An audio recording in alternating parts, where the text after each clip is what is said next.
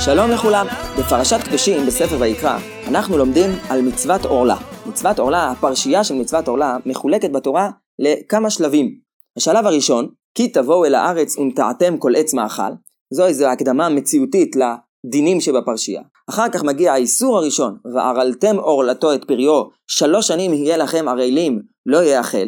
האיסור של האכילה מנומק בביטוי הזה עורלה, שהפירוש שלו בתורה הוא סגירות, אטימות, שלוש שנים העץ כביכול אטום ביחס לענותיה. בשנה הרביעית אומרת התורה יהיה כל פריו קודש הילולים להשם, זה הדין של נטע רוואי, פירות השנה הרביעית נאכלים בקדושה בירושלים, לפי הפרשנות של חז"ל, דינם הוא כדין מעשר שני, שנאכל גם מול הבעלים בירושלים. בשנה החמישית מסיים את הפרשייה, תאכלו את פריו, להוסיף לכם תבואתו. השאלה שאנחנו נעסוק בה היא, מה העניין של התהליך שהתורה מתארת אותו כאן? למה בכלל אסור לאכול את, הפר... את הפירות בשנים הראשונות? יש כאן גם איזה תהליך מעניין של איסור, אחר כך קדושה, ואחר כך אכילת חולין בשנה החמישית, אבל בתוספת ברכה, להוסיף לכם תבואתו. רבותינו הראשונים והאחרונים, פרשני המקרא ואלו שעסקו בטעמי המצוות, נתנו כל מיני טעמים, לפעמים גם טעמים מנוגדים, לאיסור של עורלה ולמצווה של נטע רוואי. הרמב"ם במורה נבוכים קישר את איסור עורלה לאיסורים שונים בתורה שקשורים להתרחקות ממנהגי עבודה זרה, זו השיטה של הרמב"ם בכמה וכמה מצוות. הרמב"ן על התורה ראה באיסור הזה הכנה למצווה של השנה הרביעית, שהיא העיקר, העלאת הפירות לירושלים בפעם הראשונה בה יש פירות משובחים שראויים לאכילה. שזה דבר שבדרך כלל קיים ברוב מיני הפירות רק אחרי שלוש שנים, כי בשנים הראשונות הפירות בדרך כלל לא במיטבם בוא נאמר, לא ראויים להעלאה מכובדת לבית השם. לפי הרמב"ן, המצווה הזו דומה למצוות ביקורים. בשתיהן מעלים את ראשית התבואה, במקרה שלנו בנטע רוואי, דווקא ראשית התבואה המשובחת, מעלים אותם להשם. אנחנו ננסה לצעוד בכיוון אחר קצת להבנת העניין של הפרשייה, כיוון שאפשר לזהות את השורש שלו גם בפשט התורה, אבל גם בכמה מדרשי חז"ל על הפרשייה, גם בכמה מדברי רבותינו האחרונים בווריאציות שונות. נפתח בדברים של הרב הירש, שבפירושו לתורה נתן טעם שנקרא לו טעם מוסרי, מידותי, למצווה. כשהאדם נמנע מליהנות מהפרי בשנים הראשונות, יש כאן סוג של ויתור על זכות בעלותו, בלשון של הרב הירש. על הנטייה, על פירות הנטייה שהוא בעצמו נטע בביאתו אל הארץ. למרות שאתה נטעת כל עץ מאכל, אתה לא הבעלים המוחלט, לא הכל תלוי במעשים שלך. יצירת הטבע והצלחת מעשה ידי האדם אינה רק תוצאה מכנית של חוקי הטבע וניצולם, אומר הרב הירש, אלא הם תלויים בהשגחת השם ובברכתו. העובדה שהאדם לא מתנפל על הפירות ברגע הראשון שבו הוא יכול ליהנות מהם, היא יוצרת איזושהי שליטה עצמית, שגורמת לעידון של פעולת ההנאה שלו. ממילא, פעולת ההנאה הזו שלו הופכת להיות יותר מוסרית.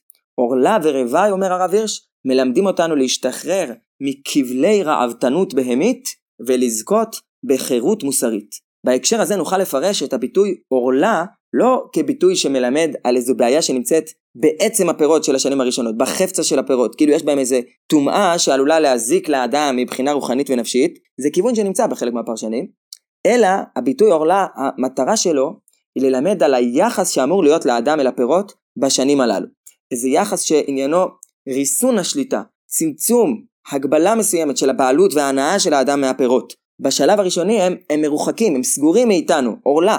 דווקא מתוך התהליך הזה, ההנאה הראשונית בשנה הרביעית היא כבר נמצאת באיזה מסגרת עדינה וגבוהה יותר. אומר הרב הירש, מסגרת שיש בה גם מזיכרון השם ועבודתו בשמחה. ממילא גם בעצם הנאתו החושנית, אומר הרב הירש, הרי הוא קרוב להשם וראוי לשם אדם. יש פיתוחים נוספים של הכיוון הזה גם במדרשי חז"ל ובפרשנים נוספים. אנחנו ננסה להציע קומה נוספת על גבי הדברים. קומה שצומחת מתוך תודעה סביבתית יותר. אפשר להסביר שהמטרה של האיפוק והריסון בשנים הראשונות קשורה גם לעיצוב היחס שלנו כלפי הסביבה, כלפי החיים שצומחים סביבנו. חיים שבאים לידי ביטוי בנטייה שנתנו שעכשיו היא מצמיחה פירות. ברור שהעיקר של נטיית הנטייה זה שהאדם יוכל להשתמש בפירות של הנטייה. אבל לצד זה האדם צריך לזכור שיש גם משהו חוץ מזה, חוץ מהשימוש. גם לעץ יש חיים. העץ הוא לא רק מכשיר פונקציונלי שעומד לשימוש תועלתני מיידי של האדם. האדם אמור גם להתייחס אל העץ באיזשהו מובן, לשמור את העץ, לקיים אותו, ורק מתוך כך בשלב הבא ליהנות מהפירות. במובן הזה ההמתנה של השנים הראשונות, אפשר לומר, היא נותנת מעין זמן מחיה ראשוני לעץ לכשעצמו, זמן מחיה שמאפשר לו לגדול ולהיות משהו באופן טבעי, בלי התערבות אנושית חיצונית. אגב, זה לא רק העניין של האכילה של הפירות, אלא בדרך כלל כשאנחנו אוכלים את הפירות, ודאי בצורה מסחרית, מקצועית, מלווה, אנחנו מלווים את השימוש בפירות העץ מלווה גם בפעולת זמירה מקצועית מוקדמת. אז כשאנחנו אוסרים לאכול את הפירות מהשנים הראשונות, מה שנובע מכך הוא שגם בשנים הראשונות האדם לא יזמור את העץ. ממילא העץ יגדל בצורה יותר חופשית, טבעית, לא בצורה מהונדסת שנכפית על ידי האדם מבחוץ. יש השלכות שונות להבנה הזו במהות עניינה של מצוות עורלה, אבל אנחנו נחזור עכשיו לדיון שעסקנו בו בפעם הקודמת. שיטת רש"י והרמב"ם בנוגע למניין שנות עורלה, ננסה להבין את השיטה שלהם לאור הרעיון הזה שעומד ביסוד מצוות עורלה. ראינו ששיטת רש"י והרמב"ם היא שעץ שעברו עליו שלוש שנים הלכתיות, למשל נטעו אותו לפני ט"ו באב, ממילא הוא זכה בדין של 30 יום בשנה חשוב שנה, אבל לא עברו עליו שלוש שנים מלאות, אי אפשר לאכול מהפירות שלו, אלא אם הם יחנתו אחרי ט"ו בשבט של השנה הרביעית ההלכתית, אחרי שנתיים וחצי. עמדנו בשאלה, מה ההיגיון שהתאריך של ט"ו בשבט הוא זה שקובע למניין שנות עורלה. למרות שהשנים ההלכתיות, שלוש שנים הלכתיות, עוברות כבר בתשרי. למה לשיטת הרמב"ם התנאי של חנתה אחרי ט"ו בשבט לגבי עורלה הוא דווקא כאשר העץ זכה בקיצור השנה הראשונה בגלל הדין של 30 יום בשנה חשוב שנה. מה ההיגיון של כל השיטה שלהם? זה, עם השאלה הזו סיימנו את הפרק הקודם. מה שאנחנו רוצים להציע הוא שחכמים בגמרא במסכת ראש השנה בעצם קבעו לנו מתוך דרשות הפסוקים שהמניין של שנות עורלה בנוי על מניין שנים כפול.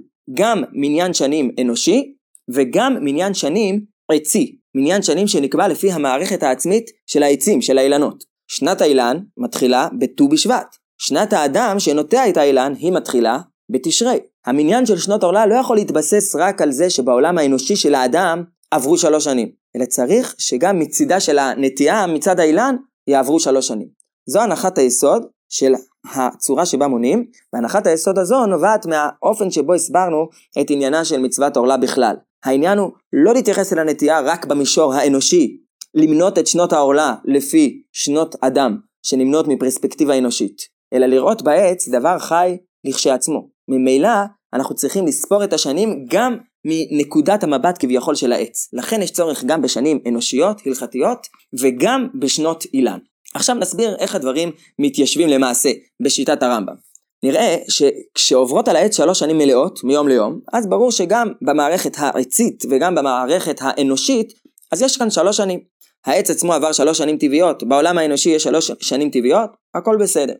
אבל בעולם האנוש, האנושי יש חידוש, יש הלכה נוספת, ששלושים יום בשנה חשוב שנה. זו כמובן הלכה שנקבעת לפי שנות אדם, מתשרי עד תשרי. לכן מי שנטע עד ט"ו באב, אז עוברת לו שנה באחד בתשרי. אבל איזה שנה זו? השנה הזו היא שנה אנושית. אין לה קשר למניין של השלוש שנים של שנות האילן. אחד בתשרי זה תאריך חסר משמעות בעולם של האילן. אבל זה לא אומר שצריך לחכות בפועל שלוש שנים מלאות. כיוון שמצד העץ יש מערכת אחרת, מערכת עצית, שקשורה לט"ו בשבט, ראינו שט"ו בשבט לפי רש"י, לפי הרמב"ם, הוא באמת ראש השנה לאילן, לא כמו תוספות והר"ן ובעל המאור, שט"ו בשבט הוא רק סימן לשאלה אם הפרי שייך לשנה שלפני תשרי, שאחרי תשרי, לא.